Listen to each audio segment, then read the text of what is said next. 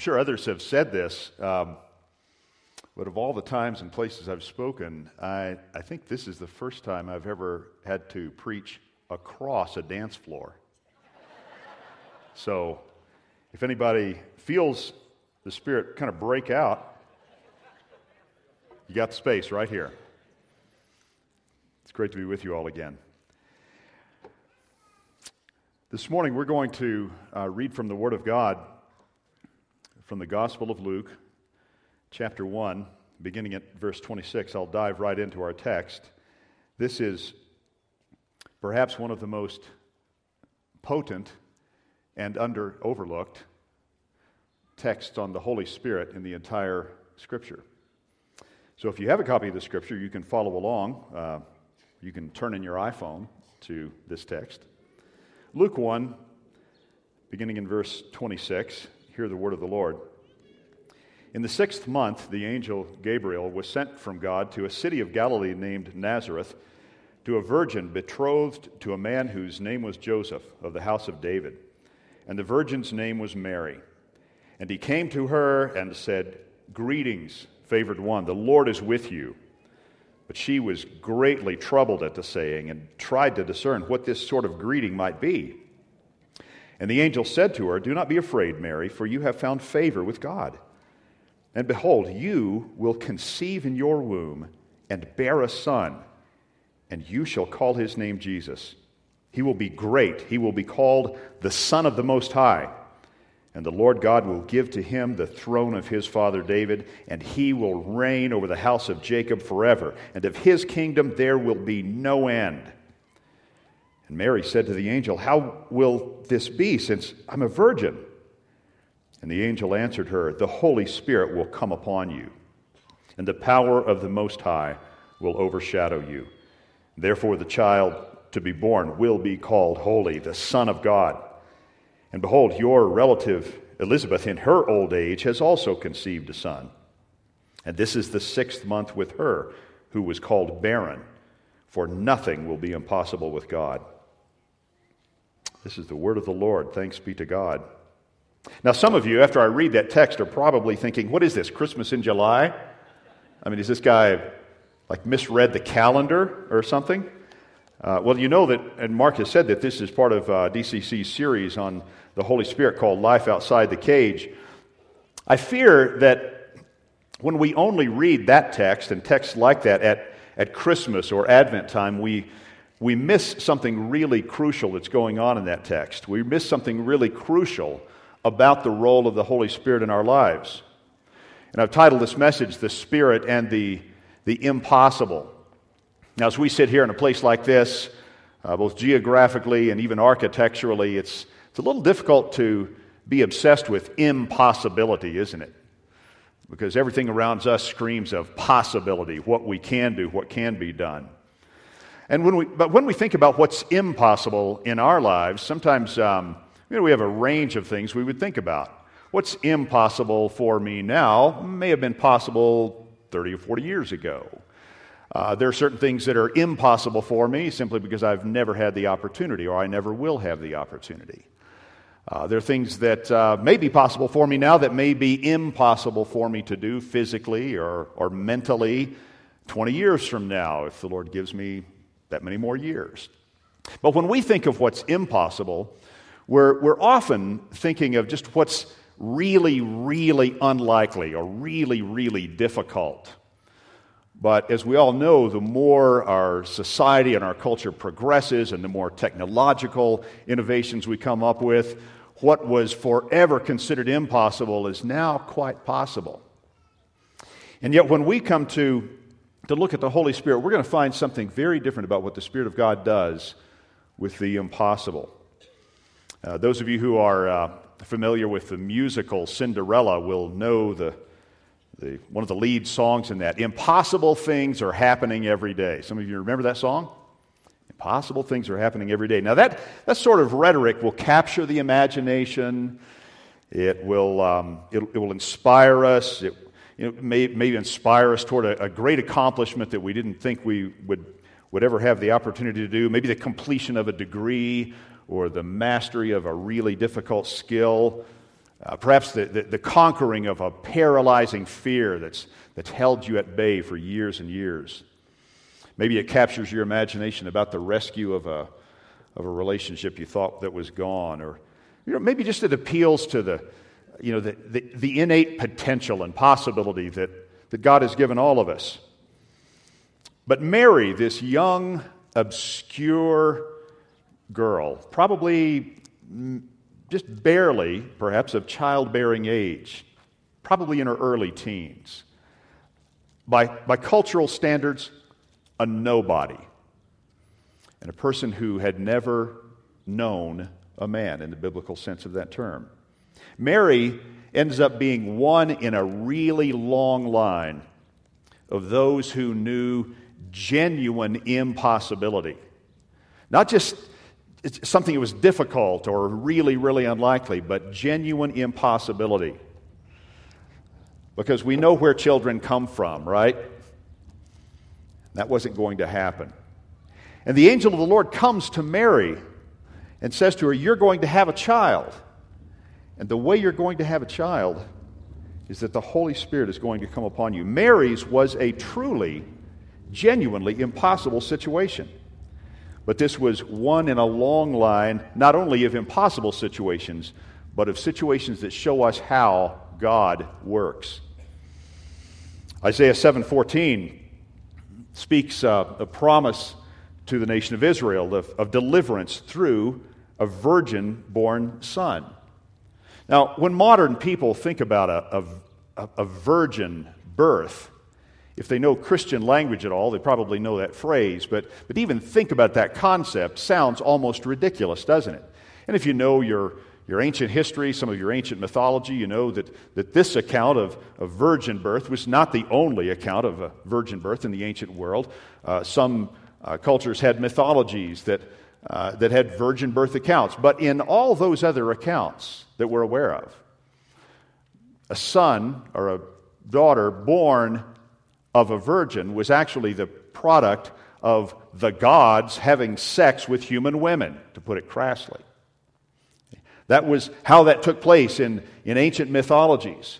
But the Christian account of the birth of our Lord Jesus is very, very different because this was not an account of the gods having sex with human women. This is an account of the Spirit of the living God miraculously coming on someone without sexual relations to bear a child.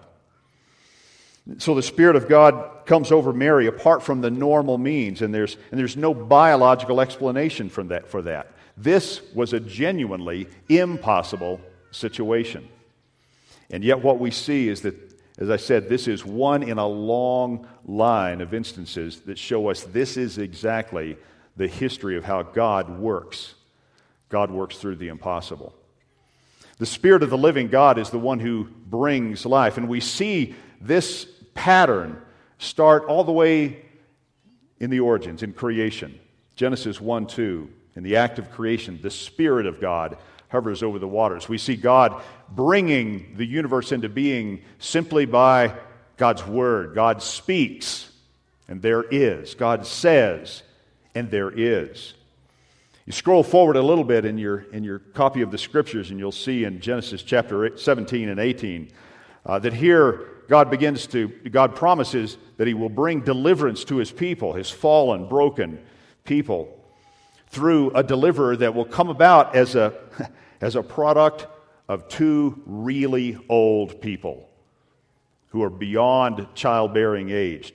Genesis 17 and 18 tell us this, tell us this story of Abram age 99, and his wife Sarai, age 90.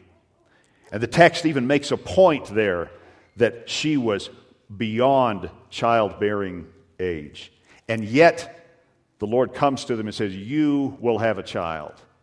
Now, even there, we can hit the pause button and ask ourselves, why does God do things in such crazy ways? Why does God just not use what we all know to be common sense and the natural way things are done. Things that would make sense to us. You see the point that it would not be an act of God if God just sort of worked along the lines of what makes perfect sense to us. God does not work that way.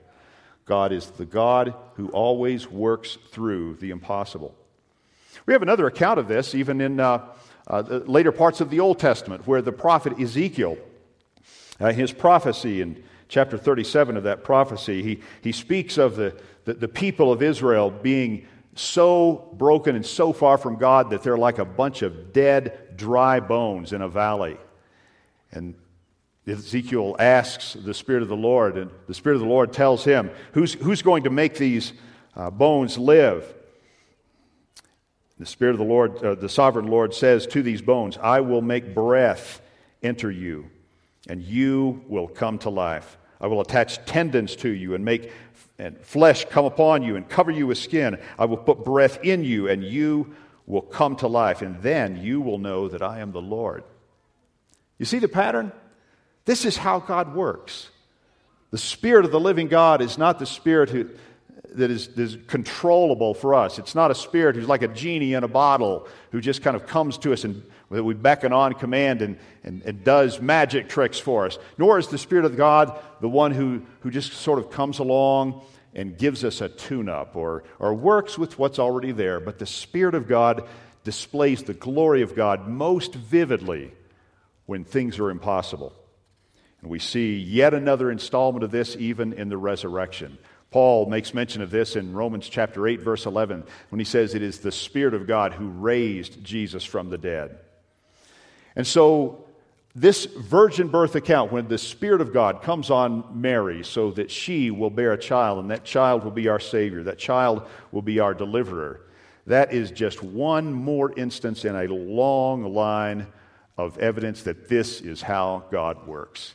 God loves to convey, come into our lives, to invade our lives, to intercept our lives at the place of the impossible, the place even of the, the, the, the what seems to us to be the, un, uh, the unreasonable. This is how God works. Now, it, it might be easy for us to think that this only happens for these, these sort of unusual, heroic figures in biblical history, because uh, we, we can always say, well, Ezekiel, you know, a prophet, or, or, or, or, Moses or Jesus being raised from the dead, and even Mary, you, you are highly favored from, by the Lord. And you and I know of ourselves, you know, on our more sane and honest days, that, that each of us are just one person among the billions of people who have ever lived in the history of the human race. Just one. But that's where this, uh, this study of the Holy Spirit also shows us that the Spirit offers the impossible in our lives. Mark made reference to some of this. What does the Spirit do in our lives? John 16 shows us that it's the Spirit who leads us into truth. And this is truth about God and truth about ourselves that we cannot find out ourselves. Truth about our situation before God. Truth about the fact that Jesus Christ is the only answer to our deepest needs and our deepest alienation and our deepest divinely created intent. intent. Jesus is the only answer to that. And you know what? The, only the Spirit of God can tell us that. John 16 says it's the Holy Spirit who will convince people of sin, that, that we do have a sin problem, of righteousness, that Jesus Christ is the righteous one who can address that problem, and of judgment, that, that God alone through Christ will make all things right. Only the Spirit of God can, can give us that kind of truth. We can't scratch our way to that. We can't claw our way to that truth. We can't research our way to that truth.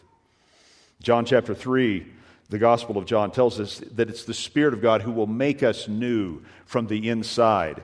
He uses that phrase that's become familiar to many of us being born again or born all over again, born anew. That's impossible. We can't remake ourselves from the inside out. We can't refashion ourselves. We can't bring ourselves alive to God. It's the Spirit of God who, who is present to us to bring redemption into our hopeless, impossible situations. Because we all know that some of the circumstances each one of us face and will face are irreversible.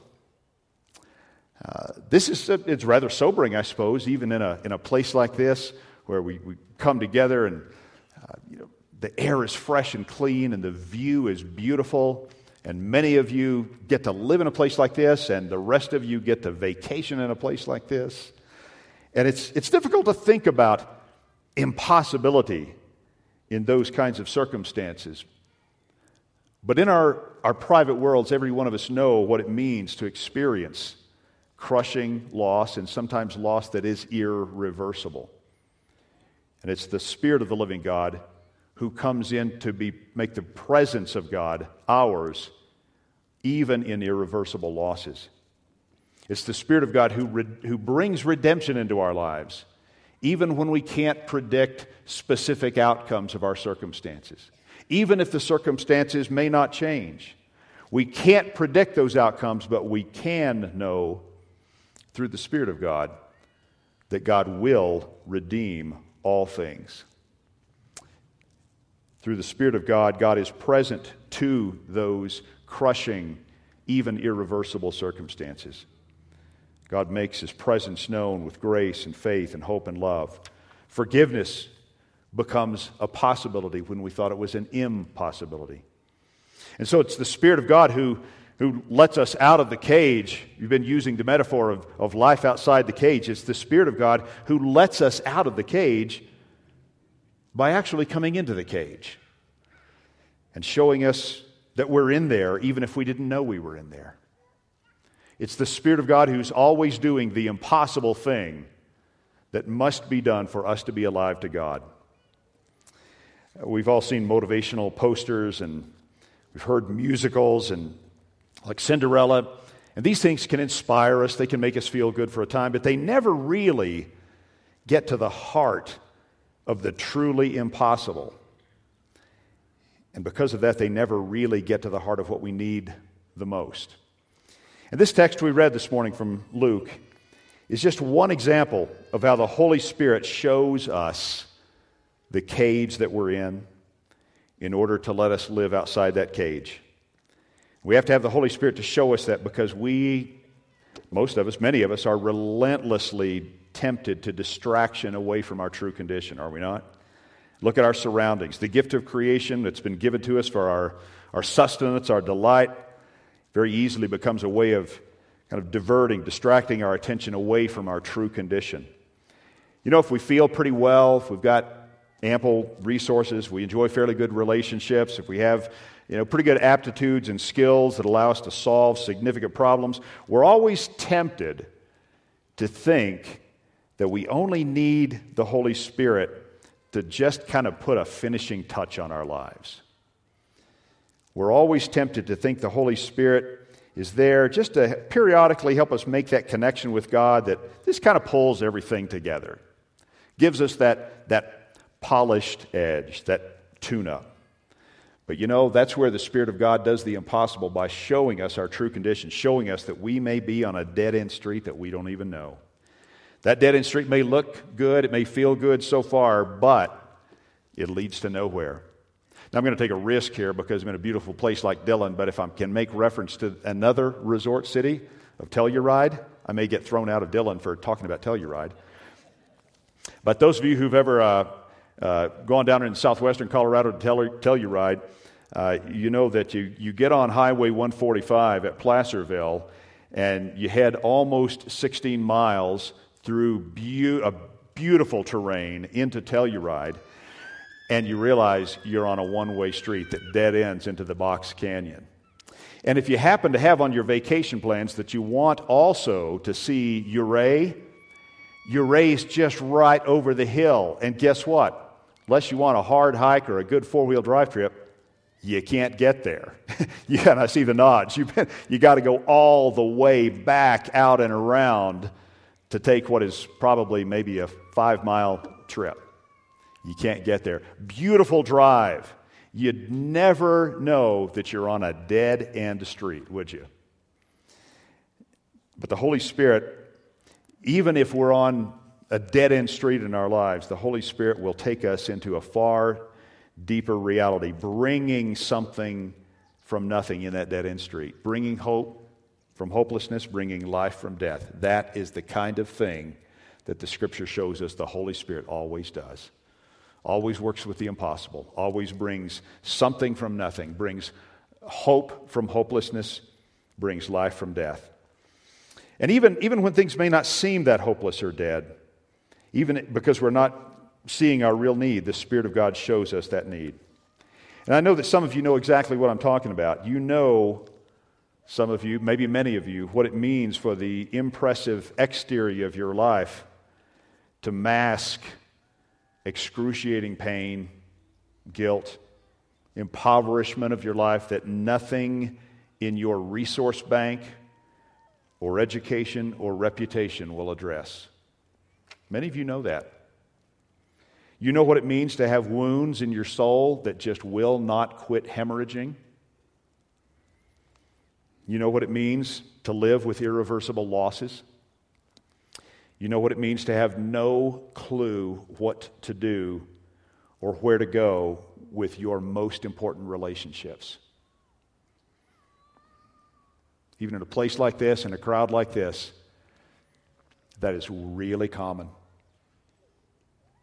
You know the secret terror that some of your worst fears may actually be realized. And that's where we need the Holy Spirit to breathe life into those impossible places. A lot of years ago, when I was in college, that I took a science class and for the first time went spelunking. Our science uh, professor took us out to some caves and showed us these caves. I'd, I'd never done that before. and I can remember getting myself wedged into one of those really, really tight spaces. I don't start, struggle with claustrophobia too badly or too often, but just enough to have great sympathy for those who do, because if you do struggle with claustrophobia and you get in one of those tight spaces, what is the first thing you say? I can't breathe. Right? I can't breathe. And those are the very spaces that this account of the virgin birth of Jesus shows us that the Spirit of God speaks into those spaces, those spaces where we have no clue what to do, those spaces when we're dealing with irreversible losses, those spaces where our very best resources and aptitudes will do nothing for the things that are most important to us. That's what makes the account of Jesus' birth so charged with life for us. Because when we can't breathe, we are given breath. That's why Christians for, uh, for, for centuries have confessed their faith through the Nicene Creed, one piece of which says, We believe in the Holy Spirit, the Lord, the giver of life. Job 33 4 speaks those very words almost. The Spirit of the Lord has made me, and the breath of the Almighty has given me life. You know what it feels like to just want so badly not only to have breath, but to have hope? To sense that, that the living God is present to you and is making all the difference in your life, even if the circumstances don't change? You know, whether you followed Jesus Christ for a long time and, and you know what it means for the Spirit to bring Christ's life into your life, or whether this is all new and very strange to you, the challenge and the promise are really the same for every one of us. And that challenge is to let the Holy Spirit teach us our truest, our deepest need, our impossibility. Play, stop the games, stop the illusions, quit the scrambling and the struggling, and let the Spirit of God tell us the truth about how impossible our situation really is. And then the challenge is to open ourselves to the Spirit of God, to invite the Spirit of God, to trust the Spirit of God, to do what only God can do. And that is to put the thumbprints of Jesus Christ on our lives so that we can not only be forgiven, but can forgive. We can not only receive love, but can love. We can move toward God's design for our lives when nothing in us knows how to do that or nothing in us wants to do that. And, friends, that, I believe, is life outside the cage because the Spirit of the living God has come to us inside our cage, our impossibility, and has brought us life. So let's pray together. Spirit of the living God, we may here in this amphitheater not know much of each other's impossibilities, but we know that you know ours. And we are so grateful for that. We are so grateful for the promise and the gift of your Holy Spirit to bring your very presence into our cage and to give us life where we maybe didn't even know that nothing was possible because we're still trying to figure things out for ourselves and make this happen. Father, today we together would like to open ourselves to you, to humble ourselves before you, and invite you through your Holy Spirit to come and do the impossible. Give life, redeem, give hope, give love, give grace, give peace, give forgiveness where that is long, long been out of the equation. Do this for us, we pray, not only for our benefit, Lord, but for your glory. We pray in Christ's name. Amen.